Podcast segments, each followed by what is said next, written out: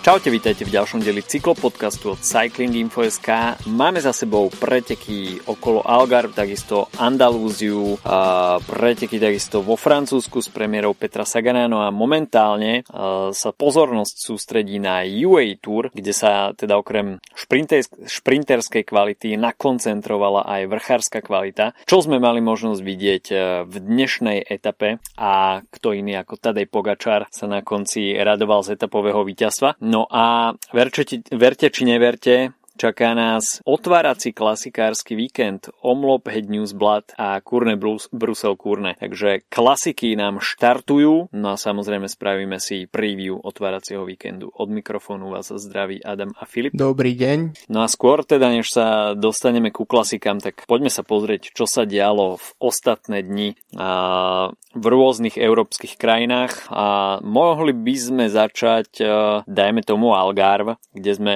mali možnosť vidieť vidieť eh, gala predstavenie Remka Evenepula, ktorý dá sa povedať, že neohrozene eh, si dokračoval k tomu víťazstvu v GC. Eh, myslím si, že ten základný kameň, tak to bola jednoznačne tá individuálna časovka, etapa číslo 4, kde prosím pekne majstrovi Európy Štefanovi Kungovi naložil takmer minútu a sám Remko povedal, že to bola asi jeho najlepšia individuálna časovka v doterajšej kariére, takže Remko tam skutočne rozbalil neskutočnú vatáž a dá sa povedať, že po tejto etape, po tejto časovke bolo asi každému jasné, že tú minutovú stratu v poslednej etape len tak nepustí z rúk, respektíve ten minutový náskok a len tak nepustí z rúk. A za ním sa už strhla iba bitka o pódium, ale tá etapa číslo 5, ktorá uh, finišovala na, finišovala na Auto di Malhau, bola takisto pomerne zaujímavá a vytvorila sa tam veľmi silná selekcia a na konci plieskal kolumbijský bič a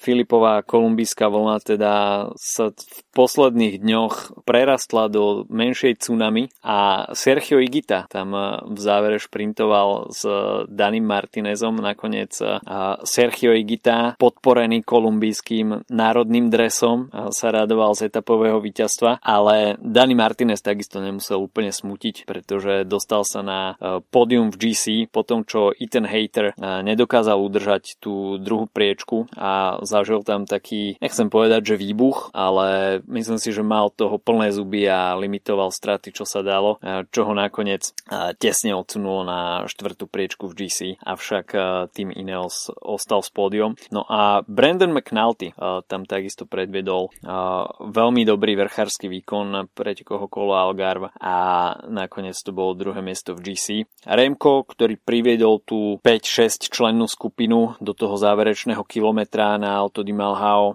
Nakoniec nezasiahol do toho záverečného šprintu, ale tomu takisto nepokazilo náladu a s pár sekundovým odstupom na víťaza etapy s rukami nad hlavou oslavoval víťazstvo. Takže Remko opäť vstup do sezóny par excellence a myslím si, že Remko opäť aj túto sezónu bude veľmi hladný po úspechoch aj na významnejších pretekoch. Myslím si že tiež, že si Remko je teraz plne vedomý tej svojej sily v individuálnych časovkách a preto nemusí to mm. až tak uh, tlačiť v takých tých etapách. Stačí dojsť niekde v, proste v jednej z tých čelných skupín, limitovať straty a keď etapy vyhrávajú borci ako Igita, tak vie, že v tých časovkách to budú možno až minúty rozdielu. Um, mm. Takže môže šetriť sily práve na to, aby ich proste rozbil tú konkurenciu v časovke. Myslím si, že to dáva kompletne zmysel. Uvidíme, že ako sa to v kontexte tohto ročnej Grand Tour pre, pretaví minulý rok. Ja neviem, tie očakávania už mi to zdá až tak nereálne, že vlastne aké boli očakávania od neho na Gire a, a tento rok e,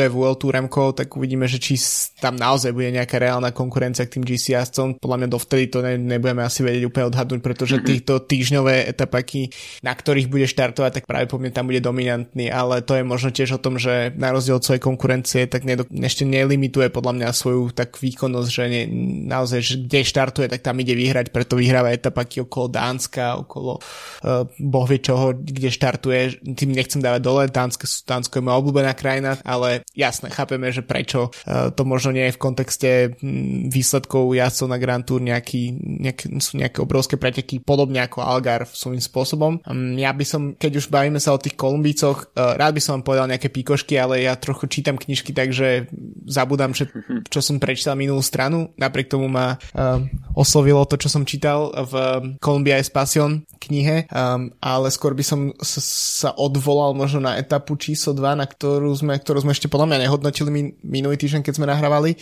Tam Igita mm-hmm. vyzeral už najsilnejší podľa mňa v tom takom tom divnom záverečnom šprinte, ktorý sa tam v tom, pri tom mm-hmm. západe slnka um, z, zjavil na kopci v, niekde v Portugalsku, uh, ale tam vyhral David Godu a um, Igita sa tam dostal do, do kontaktu s uh, Tobiasom Fossom, Tobiasom Fossom. Uh-huh, mm-hmm. s majstrom Norska, ktorý uh, podľa mňa obidvaja vtedy vyzerali, že majú našlapnuté na to, aby šprintovali. Bolo to v podstate taká komická situácia, keď vidíme GCS šprintovať v veľkej skupine, pretože tá selekcia jednoducho nebola dosť veľká, ale zároveň rýchlejší muži tam už v tom čase veľmi neboli. Um, a tak došlo k tomu pádu, myslím si, že všetko v pohode, Igita, ešte, ešte sa Fos Igitom si podali ruku ešte predtým, ako pešo prešli cez, cez, cez cieľovú rovinku, teda, pardon, cieľovú pásku, ale myslím si, že to je, to už tedy bolo vidieť, že Igita je v novom drese Bory naštartovaný na to, aby, uh, aby vyťazil. A myslím si, že tam je tiež taký nejaký interný súboj v Bore o tie GC postavenia, pretože eh, robili sme si trochu plná srandu z toho pri tom prestupovom, keď sme hodnotili ten prestupový trh, mm. že, že mm. Bora nakúpila tých jazdcov na 4., 5., 6. miesto do... Pamätáme si hey, hey. A zatiaľ to vyzerá fakt dobre v týchto e- etapách, aj s Vlasovom, aj s Igitom. Um, uvidíme čo Vilko, Kelderman, ale je, takže možno je tam nejaký ten interný súboj, že kto bude ten jazdec s tou podporou na, uh, na Grand Tour, či to bude skôr Vlasov alebo skôr Gita, uvidíme. A myslím si, že napriek tomu si stojím za to, čo som hovoril niekedy na jeseň alebo v zime, že to podľa mňa ešte Jay Hindley som zabudol samozrejme, že tam štartuje mm. v zbore, že to nebol úplne taký najzmysluplnejší podľa mňa štart tak tej toho, toho rebrandu v Bory v podstate, tej postaganovskej Bory, ale možno, možno im krivdím zbytočne a uh, tie víťazstva zatiaľ prichádzajú. A zatiaľ čo u niektorých väčších tímov, k tomu sa podľa mňa dostaneme. Zatiaľ tie víťazstvo veľmi nie, nevidíme. Napríklad Jumbo Visma má pomerne anonymný začiatok roka. Uvidíme, či sa to zmení tento víkend na klasikách, ale tak sme sa bavili už posledné aj v tvojom solovom uh, dieli, aj v minulom týždňovom, tak ten UCI rebríček možno nejakým spôsobom točí tieto veci a tie veľké týmy si sa spoliehajú na to, že všetko je v pohode, že prídu Grand Tour a body prídu a tieto menšie týmy musia to proste tlačiť, aby už takto z rána sezóny, aby tie body tam boli na ich, uh, na, na ich mieste. Keď sa k tomu vrátime, tak svojím spôsobom GC vyhral Quickstep, takže ten tým, ktorý aj tak mm-hmm. vyhrá bodovanie na 99%, a, ale um, myslím si, že celkom zaujímavý úvod sezóny máme z týchto, z týchto pretekov. Uh, dobre to na mňa pôsobilo aj v Portugalsku, aj vlastne aj v ďalších pretekoch, ktorým sa dostaneme teraz. No veľké týmy zatiaľ si s tým menším ziskom bodov asi veľkú hlavu nerobia. Predsa len Grand Tour prinesú najväčšiu nádielku bodov a tam si myslím, že Jumbo bude asi celkom komfortné.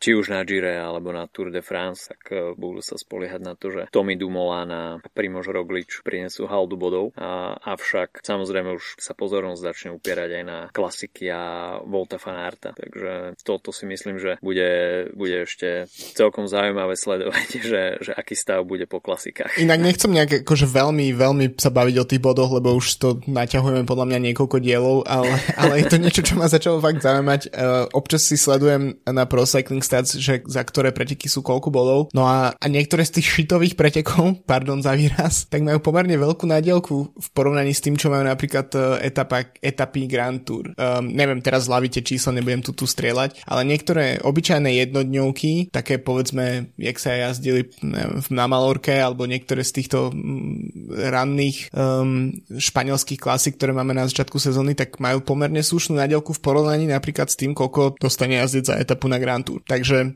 možno to naozaj má zmysel zbierať tie body už teraz. Asi áno. A myslím si, že nič nie je lepšie ako psychická pohoda v mm. týme a čím skôr sa začnú tie, tie body zbierať, pribúdať na konto, tak tým to určite bude pôsobiť aj komfortnejšie pre jazdcov v tom týme v priebehu nasledujúcich týždňov, mesiacov. Dobre, poďme za Algarve dostaneme teda na juhu Andalúzia, tak tá priniesla takisto viaceré zaujímavé dni. A jednak premiérové víťazstvo Magnusa Sheffielda ktoré sa zrodilo po veľmi podarenom solo úniku v závere v Túre. Deň predtým Alessandro Covi v Alcalá Real, tom nesmierne ťažkom záverečnom kilometri, kde naozaj jednak po, nechcem povedať, že to bol, boli to také dlažobné kocky, ale skôr také kameňové ako keby v tých južanských tesných uličkách to býva aj takto vydlaždené, respektíve takýto podklad a tam, tam to bolo bolo skutočne veľmi fotogenické, hm. ale pre, pre nohy aj veľmi namáhavé, tam skutočne pálili stehna. No ale dá sa povedať, že Volt Pulse zabral v etape číslo 4, ktorú vyhral a tým pádom sa dostal aj do vedenia v GC. A Leonard Kemna, tak ten si pripísal víťazstvo v záverečnej etape. Opäť sa tam skvele prezentoval aj Magnus Sheffield, aj Alessandro Covi. Lorenzo Fortunato sa tam, si tam pripísal druhé miesto z Eolo Kometa, víťaz etapy na Gire z minulého roka. No a Voltovi Pulsovi stačilo už iba kontrolovať situáciu a nakoniec sa mu podar- podarilo udržať líderský dres. V GC na druhom mieste je Christian Rodriguez z Total Energies a na tretie miesto uh, klesol po tejto etape uh, Superman Lopez. Takže uh, toto bolo pódium pretekov okolo Andalúzie. A myslím si, že um, to Algarve bolo tento rok možno trošku záživnejšie ako, ako Andalúzia, aspoň ja som to tak vnímal, bavilo ma to trošku viacej, ale minimálne tie etapy etapy 2 a 3 boli, boli na záver veľmi výživné. A myslím si, že tá odvaha, ktorú predviedol Alessandro Kovi aj Magnus Sheffield, tak tie etapové víťazstva boli pomerne zaslúžené. No a videli sme zaujímavé, uh, zaujímavé diania aj v tom samotnom GC, uh, keď na start liste, dajme tomu, uh, týmu Bahrain Victorious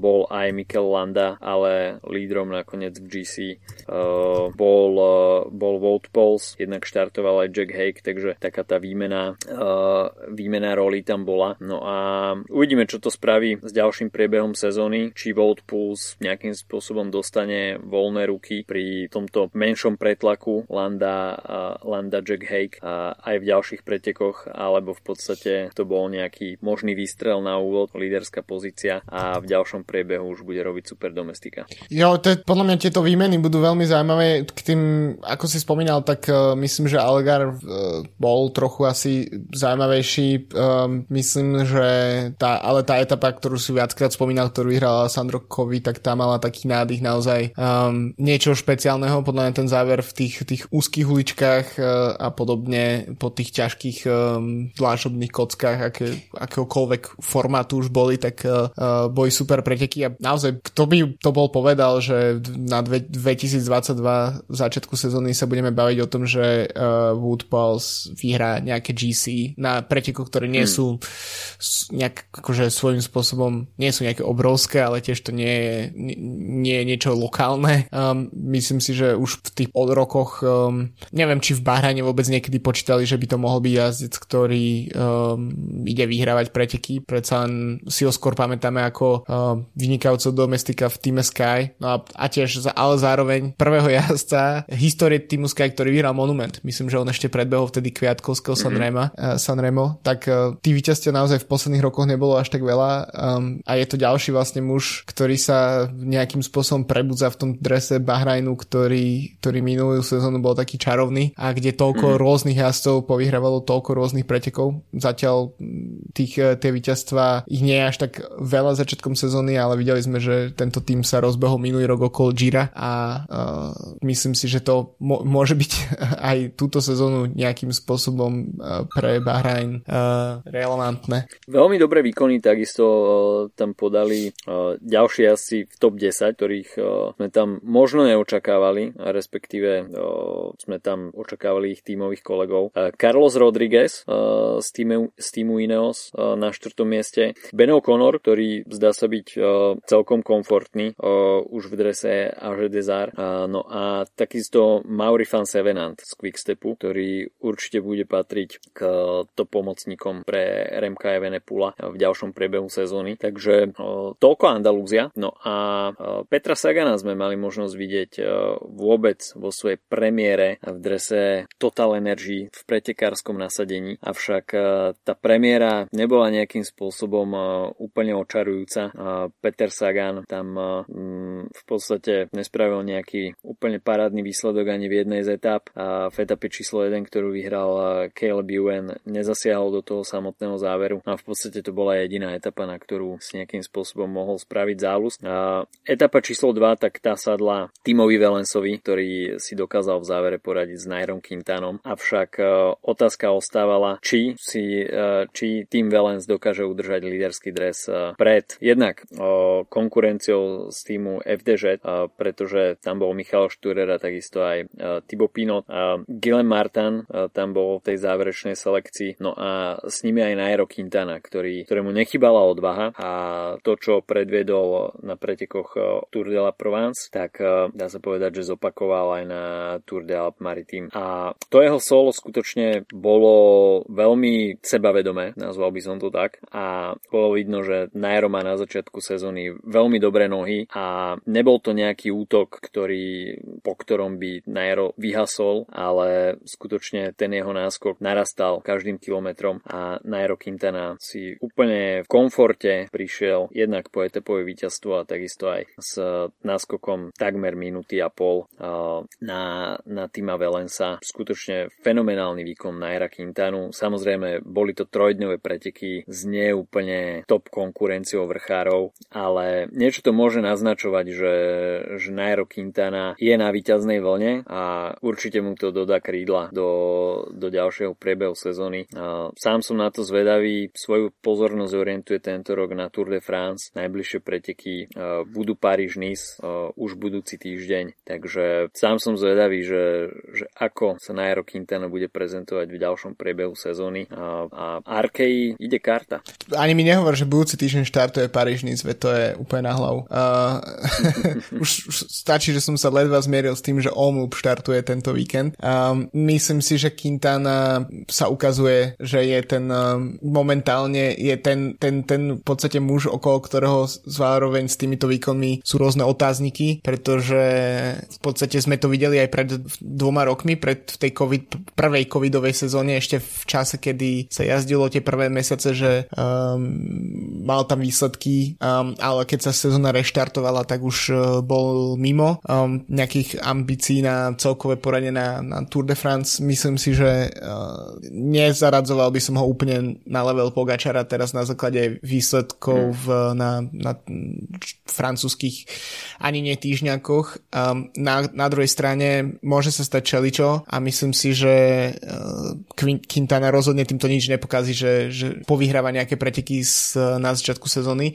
Myslím si, že to víťazstvo v tej tretej etape ukázalo tiež to, že my máme dosť zafixovaného podľa mňa Naira v hlave ako takého toho, uh, toho maličkého vrchára, ktorý uh, v podstate tým, uh, tými nejakými atakmi v posledných kilometroch zničí konkurenciu, ale v skutočnosti tie jeho najväčšie v podstate víťazstva, keď si spomenieme na tú, na tú etapu na Gire, kedy si vlastne, uh, kedy sa riešilo, či je neutralizovaná, či ne, nie je neutralizovaná, uh, myslím, že to bolo v 2014, uh, keď bolo nasnežené a podobne, tak on bol ten jazdec, ktorý v podstate ušiel celému tomu polu a časovkársky si prišiel do cieľa. A my vlastne kvôli tomu, že Nairo nie je silný v časovkách, časovkách tak si myslíme, že nie je ten jazdec, ktorý by dokázal tieto sola udržať, ale myslím si, že um, toto len potvrdzuje to, že to je v jeho krvi a že je tak, ako sa trochu hovorí, že, že má ten diesel, uh, skôr si to zvykneme spájať s, um, s jazdcami ako Dumoulin a podobne, ktorí si idú stále svoje tempo a sú v silných časovkách, ale myslím si, že aj, aj Quintana je v tomto naozaj um, veľmi silný a, a tie jeho výsledky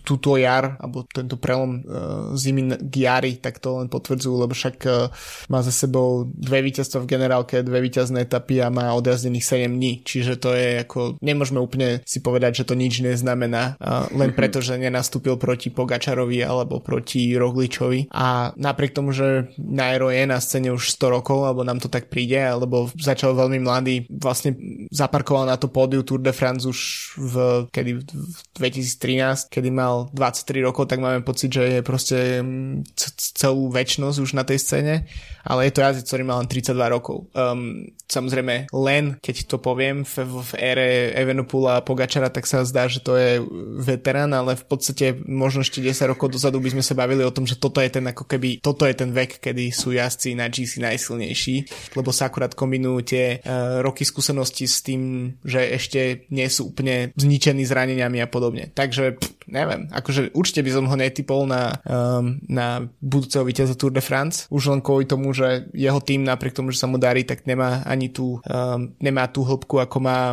majú Emiráty, ako má Ineos, ako má Jumbo Visma ale je to jazdec, ktorý myslím, že bude relevantný a minimálne na nejaké etapovej víťazstva. Ešte keď si spomínal, že um, Sagan nejak výrazne neočaroval na týchto pretekoch, tak s takým dresom tiež kto by očaroval, vieš. Ani vizuálne, ani výsledkovo.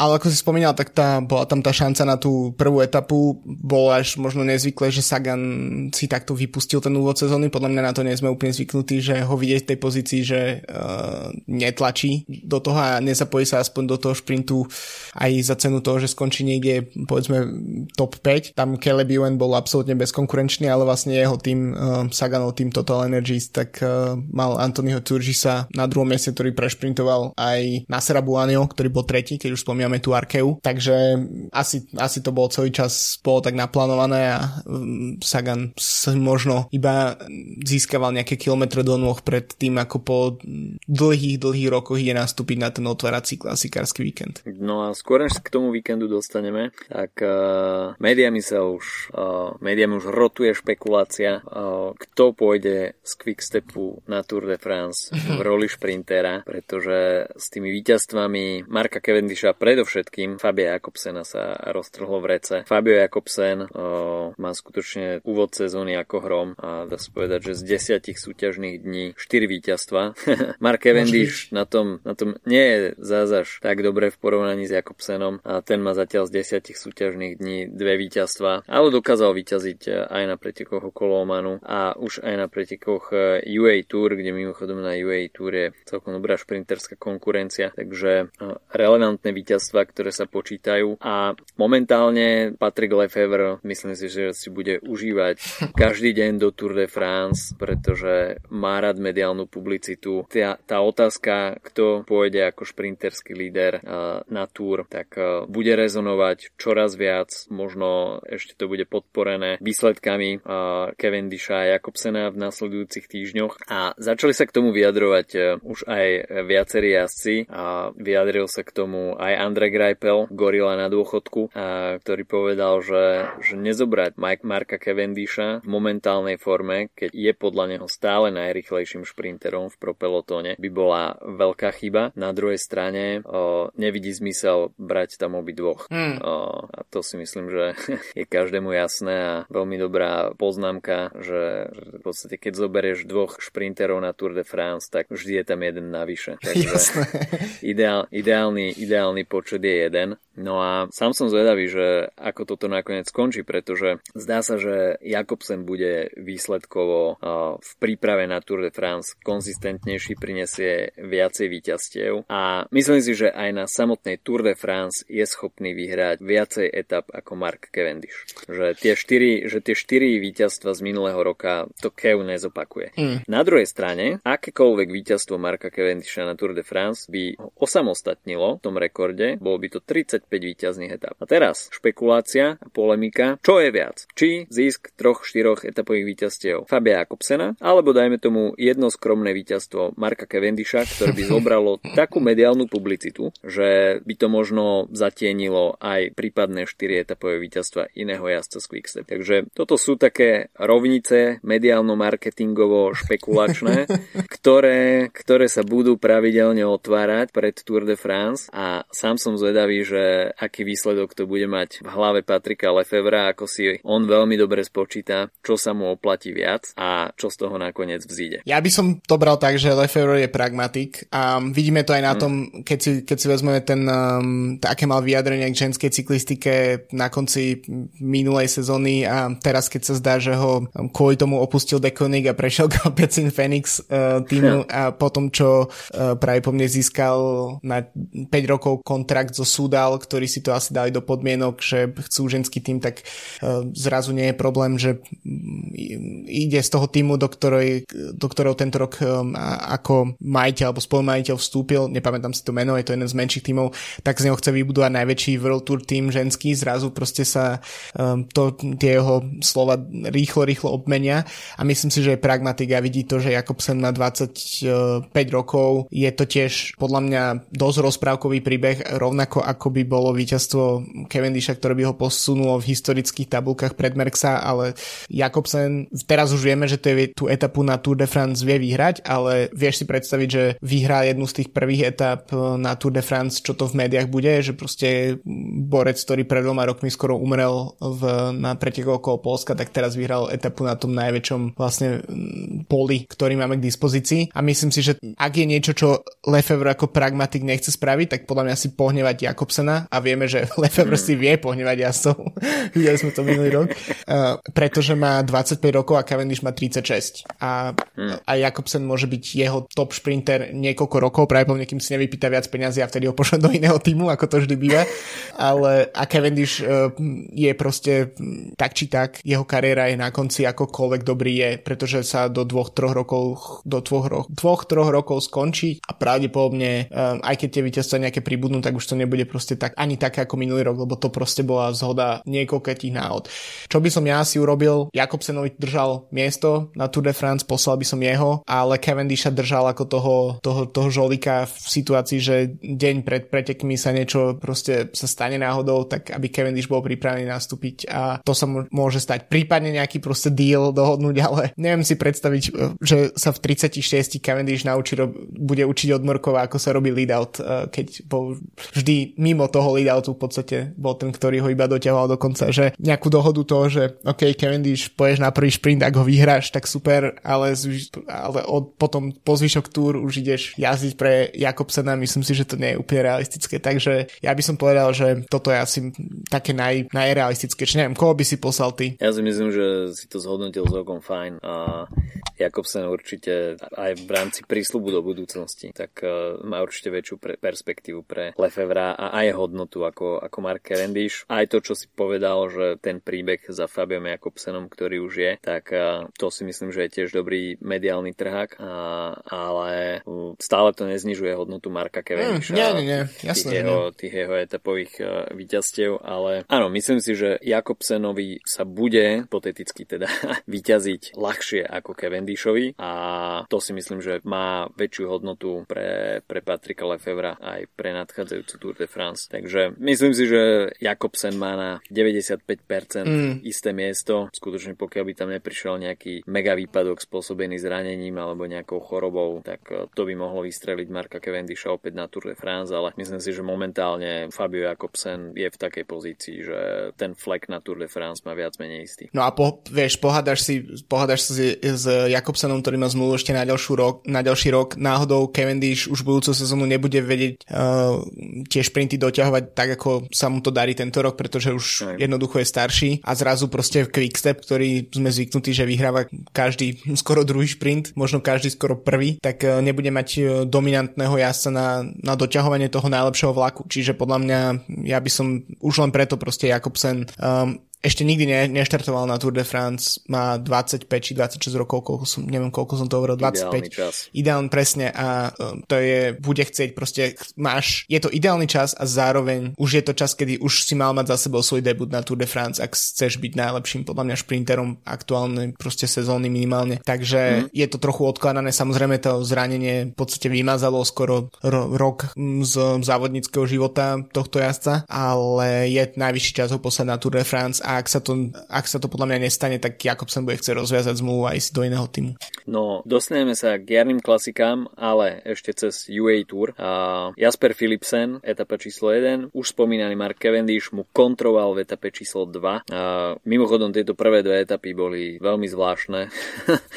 a jazdci tam išli miestami až bežecké tempo, čo Jasper Philipsen využil k zopár bežeckým krokom a bežeckej vsúke. Takže zaujímavé boli viac menej posledných 10 km, keď začal veľký boj opozície do šprinterského záveru.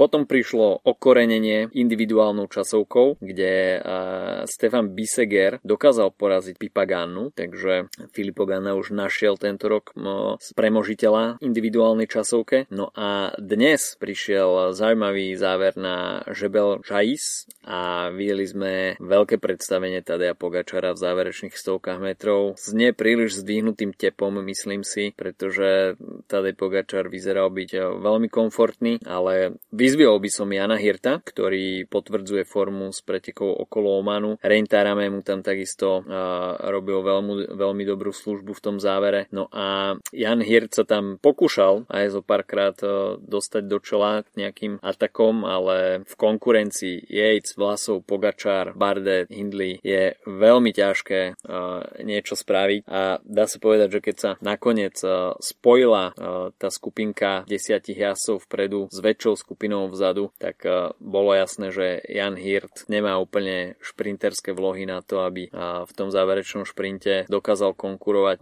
týmto top borcom. Nakoniec z toho bolo ale 9. miesto v etape, čo je veľmi slušný výsledok. Tadej Pogačar samozrejme etapové víťazstvo, ako sme sa už rozprávali predtým, tak Tadej Pogačar bol asi aj finančne motivovaný predsa len sú to domáce preteky jeho týmu UAE, takže preťatím cieľovej pásky asi cinkla dobre tučná suma na konto Tadeja Pogačara v podobe prémií, ale uvidíme, že ako sa bude UAE Tour ešte vyvíjať GC poradia. Tadej Pogačara si myslím si, že už teraz líderský dres nepustí, to je viac menej jasné, ale Filippo Gana tam bol veľmi blízko k tomu, aby dokázal v podstate si obliť líderský vrchársky dres, veľmi dobrý vrchársky výkon a Filippo Gana potvrdzuje uh, už od začiatku sezóny, že tá jeho vrchárska forma uh, nie je vôbec zlá a potvrdzoval to už aj na prekoch Tour de la Provence, kde uh, bránil líderský dres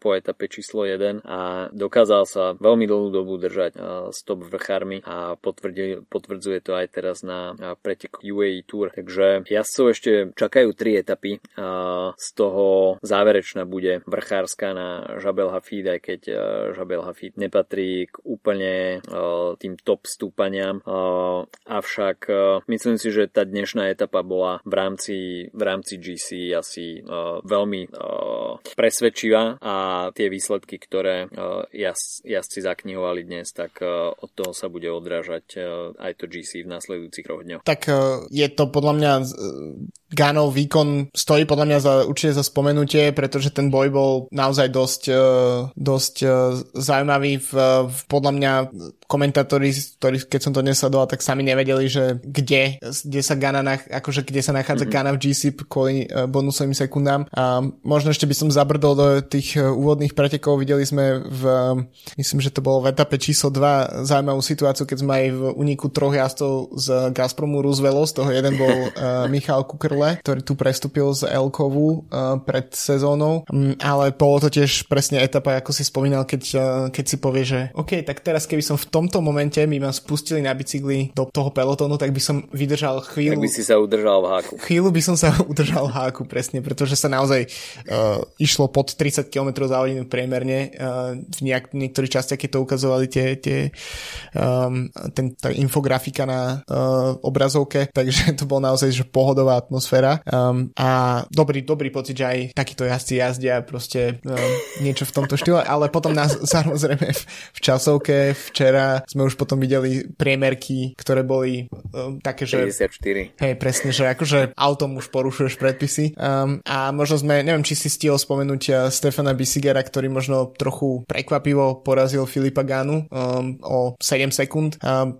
oplatí sa spomenúť tiež Tom Dumoulin, ktorý stále ho tak nejak bereme, mm. že ešte nie je úplne celkom späť. Uh, dnes vypustil to záverečné stúpanie, um, ale ešte vč- dovčera teda to vyzeralo, že by mohol teoreticky bojovať o generálku a potom samozrejme videli sme tiež v časovke silnú trojcu s uh, tímov Emirátov Pogačar, Almeida, Bier, ktorí mali 4., 5., 6. miesto a presne tak, takto nakope to vyzeralo aj dnes uh, v, uh, v tom stúpaní, kedy naozaj Pogačar tam mal luxus tímových kolegov, Majka tam robil dosť veľkú robotu, Almeida tam robil mm. super robotu a v jednom momente, keď tam prišiel k tej selekcii, ktorú práve vyprovokoval hlavne Hirt, tak, tak to vyzeralo naozaj, že tam je, že tam Pogačar si ťaha celý svoj tým so sebou. Um, mimochodom, um, ak je nejaká motivácia, prečo by jazdci nemali vyhrávať dres na týchto pretekoch, tak to preto, lebo je sponzorovaný ale. A neviem, či si si všimol, čo, pretože väčšinu záberov máme samozrejme z helikoptery a nevidíme ten predok toho dresu, ale keď uh, Pogačar dnes dával rozhovor po víťaznej etape, tak tam je nejaká, nejaký obrázok cesty alebo niečo takého, akože fotka na tom drese. Um, hm, detail som nevidel. Hej, odporúčam si pozrieť, pretože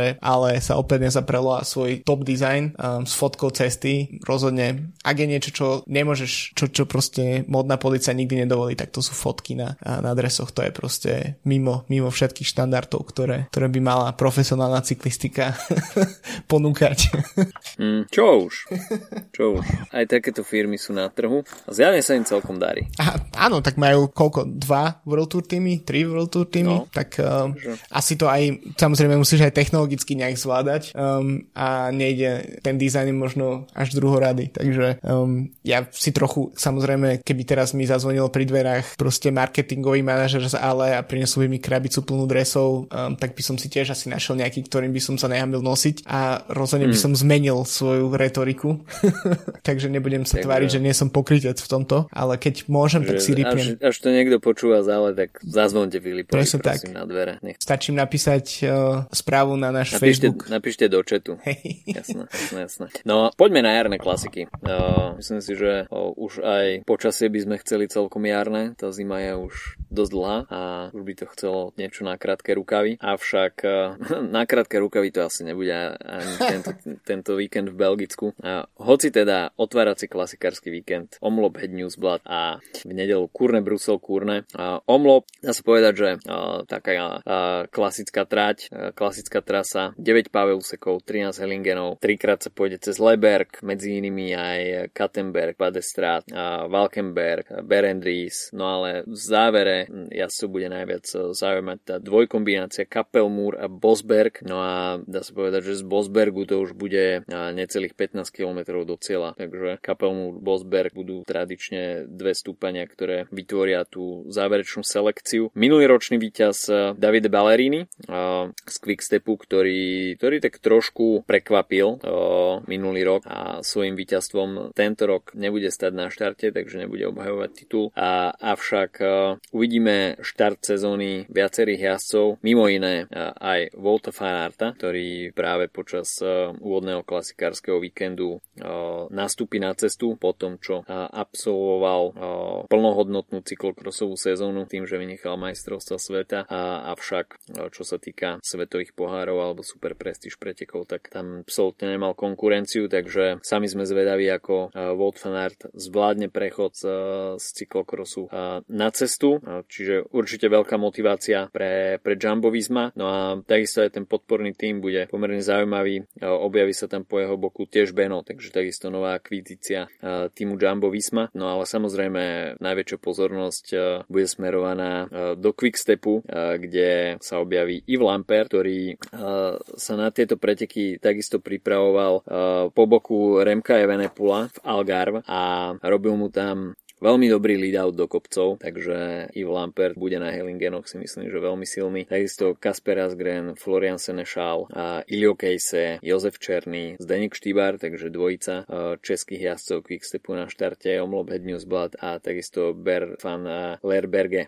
Sedmička jazdcov Quickstepu, kde každý z nich je veľmi nebezpečný. No, ale samozrejme ich favoritov tam je viacej. Sonny Colbrelli, takisto Jasper Stuyven, Matteo Trentin, Tom Pitcock, a Michal Valgren, Greg Van Avermaet, Anthony Turži, Nils Poli, Filip Gilbert, Peter Sagan, Sepp Van Marke, Oliver Nesen, Gianni Moscon, Alex Aramburu. Zabudol som na niekoho? Už neviem, už som ťa nestihol, nestihol som ťa sledovať úplne. Podľa mňa základná otázka vždy o Mlupu a Kurne je v tom, že ako si s ním poradí Quickstep. Omlup podľa mňa v čase, keď sme začali my nahrávať ten podcast, tento podcast, tak uh, bol trochu zakliatý pre Quickstep um, ako najsilnejší klasikársky tým. Minulý rok sa to podarilo prelomiť s Balerinim, dva roky predtým s, s Denkom Štýbarom, ale ja vždy, keď si sa dohadujeme na typy, kto vyhrá tieto preteky, tak vychádzam z toho, že um, Quickstep prehra Omlup a preto vyhrá Kurne. Takže keď sa budeme baviť o typoch, tak to je niečo, čo, z čoho vychádzam a uh, pretože Kurne zase na druhej strane minulý rok to vyhral ho síce Pedersen, ale roky predtým tam sa Quickstepu darilo teda o mnoho viac. Takže myslím si, že uh, toto je taká, taká otázka, že či Quickstep dá, dá to na plné obratky ako v Lani, alebo či naopak uh, kde sa to podarí a kde nie, alebo či budú dobiehať v, v nedelu to, čo nevyšlo v sobotu. Um, pretože samozrejme začína opäť ďalšie vydanie toho, že celý svet versus versus, celý svet versus Quickstep a, a myslím si, že to je je, je dáva to, dá, ti spadol telefon? Hej, hej. Uh, takže um, to je podľa mňa otázka, že, že Quickstep a kto sa prejaví. Uh, jazdci ako napríklad Ballerini alebo Stoiven v minulých rokoch možno patrili k takým prekvapivejším výťazom. Um, som celkom zvedavý napríklad um, ako si poradí s víkendom Aže Desert, ktorý sa podľa mňa snažil s Avemetom a s Nasenom uh, vybudovať niečo ako nový silný uh, klasikársky tím, zatiaľ bez nejakých väčších výsledkov. Um, som o, naozaj úprimne zvedavý na Direct Energy, pretože to je akože veteránsky tým, ktorý má kopec skúseností s, so Saganom, s, a s Bolsenhagenom a s Terpstrom. Um, teraz neviem, kto z nich všetko bude štartovať, ale je to akože... Všetci. Všetci, tak je to potom jasné. Um, a to je akože podľa mňa tiež odpoveď na túto otázku um, je veľmi zaujímavá. A potom samozrejme ešte, čo mňa osobne zaujíma z tento víkend je, že uh, ako na to bude Sepp Van Marke, ktorý tužím potom už 10 rokov, aby vyhral nejaké veľk- väčšie preteky a takisto um, ako na to bude Bora bez Sagana, ale s, napríklad s Nilsom Poitom už ako v podstate lídrom na týchto pretekov, na tieto preteky. Čo sa týka Kurne, um, myslím, že tam prišlo k nejakým zmenám na trati, ak si dobre pamätám, neviem presne už to teraz z hlavy, um, viem, že ty si tu odmap viac ako ja, uh, ale uh, myslím si, že tie, tie preteky sa stále sa snažia sa vlastne zbaviť toho, tej nálepky uh, čisto šprinterských pretekov, ako sme to mm. videli pred pár rokmi a vlastne dorovnať ako keby ten omlop ako, ako regulárna proste ťažká ťažká klasika a, a som naozaj zvedavý, že, že či sa to, či, či to šprintery dotiahnú tí, ktorí budú na štarte, alebo, na, alebo či proste pôjde o nejaký solový dojazd. Pretože napríklad na Kurne štartuje aj napríklad spomínaný Jakobsen. Kluisberg, tak e, ten je nejakých 50 km pred cieľom, hmm. takže ten záver je technický, ale, ale už tam v podstate nejaké významné stúpania nie sú, ale stále no, je to 195 km, takže pomerne dosť náročné a samozrejme hneď po omlúpe, takže je to dosť ťažká dvojkombinácia hneď na úvod. Je, je tiež pravda, že, že to, že podľa mňa tých stále menej klasik skončí v nejakých, uh, akože, respektíve, že, že tie hromadné dojazdy vidíme v klasikách, ale sú oveľa selektívnejšie ako bývali v minulosti a to podľa mňa svedčí o tej celkovej vyrovnanosti pola a to, že sa to trochu rozsypalo tí lídry pomedzi iné týmy a že tam prišli týmy v posledných roku ako je Alpecin Phoenix, ktorý jednoducho sám ako keby z ničoho nič vyštartoval medzi elitu uh, klasikárskych tímov aj v situácii, ak tam neštartuje fan Vanderpool, čo bude tento víkend. Takže mm, ja očakám teda určite vyrovnané preteky um, medzi aspoň 5-6 týmami pro, proti venstve ku Quickstepu teda. Mm, no, samozrejme väčšina tých jasov uh, z Omlopu potom štartuje aj na Kurne Brusel Kurne, a rovnako ako Colbrelli, Stuyven, Trentin, Pitcock, Valgren, Fanavrmet, Štybár, Polit, Sagan, Mohorič, Ivan Garcia Cortina, Alex Aramburu, ale sú tam už navyše aj šprintery a tí budú veľmi, tých bude veľmi zaujímavé sledovať. Tim Merlier, Giacomo Nicolo, Alexander Kristof, Caleb Ewan a takisto aj Fabio Jakobsen. Takže pokiaľ by títo jazdci prežili do samotného záveru a zapojili by sa do toho záverečného šprintu, tak myslím, že by sme videli pomerne zaujímavé meranie síl na kurne v absolútnom závere medzi šprintermi, pretože tá konkurencia tam bude viac ako dobrá, ale bude záležať od prebehu. Samozrejme, Quickstep to tam bude chcieť preriediť a spraviť čo najkomfortnejšiu situáciu. Či už pre niekoho z nejakého neskorého úniku a až by to išlo do samotného šprintu, tak Fabio Jakobsen tam bude na to, aby si pripísal víťazstvo na Kúrne. No a budúci týždeň, začiatkom budúceho týždňa v útorok Lesamin, takisto semiklasika, 209 km, minuloročný víťaz Tim Merlier bude obhajovať titul v tom provizornom startliste, ale už samozrejme tým, že ide o menšie preteky, tak neuvidíme tam takú koncentrovanú konkurenciu. V tom provizornom startliste zatiaľ figuruje Ugo Hofstetter a Rasmus Tiller z Uno X, na ktorých budem zvedavý tento víkend, pretože každým mesiacom mi prídu čoraz viac konkurenčnejší na jednodňovkách. Takisto Filip Gilbert, Fabio Jakobsen, Stan de Wolf, Edvald Boasson Hagen a Pascal Ackermann takisto na startliste Lesamínu. No a poďme si dať tipy na úvodný víkend. Omlup Tom Pitcock. A, okay. a, lebo to bude tak podľa mňa preteky s takým poloprekvapením, lebo nie, nie, nie je to niekto, koho by sme úplne očakávali, ale zároveň to nie je ani úplné prekvapenie. A Kurne vyhrá Senečal, Senešal, keďže um, to nepojde do šprintu pre Jakobsena. OK. Tak ja si myslím, že Pitcocka si mi ináč vyfúkol Chcel som ho dať. Takže budeme originálni a dám tam Matea Trentina a Kurné Alexander Kristof. Super, to by som tiež doprial. Inak ešte možno sa oplatí spomenúť predtým, ak skončíme, že uh, Omlup má samozrejme aj ženskú edíciu v rovnaký deň. Uh, Kurne nie je v ženskej edícii, ale cez víkend štartuje Omlup Funhead Hageland, čo je vlastne ženská alternatíva k týmto pretekom. Lesamin, ktorý si spomínal, tak ženská verzia má väčšiu, väčší prestíž ako mužská, pretože to mm. world, sú to World Tour preteky a uh, ešte z, zo sveta pikošek, uh, pokiaľ som správne videl, tak tento víkend by sa mal jazdiť z Viftové majstrovstva sveta, čiže súboj o ďalší digitálny duhový dres, čo asi, čo asi trošku čo asi trošku zapadne s tým, že sa štartujú klasiky, neviem, kto by to pozeral, ak to niekde pôjde. OK, tak toľko na tento týždeň od nás. Nevieme sa dočkať víkendu, no a analýzu úvodného klasikárskeho víkendu si spravíme budúci týždeň. Majte sa zatiaľ pekne. Čaute. Čauko.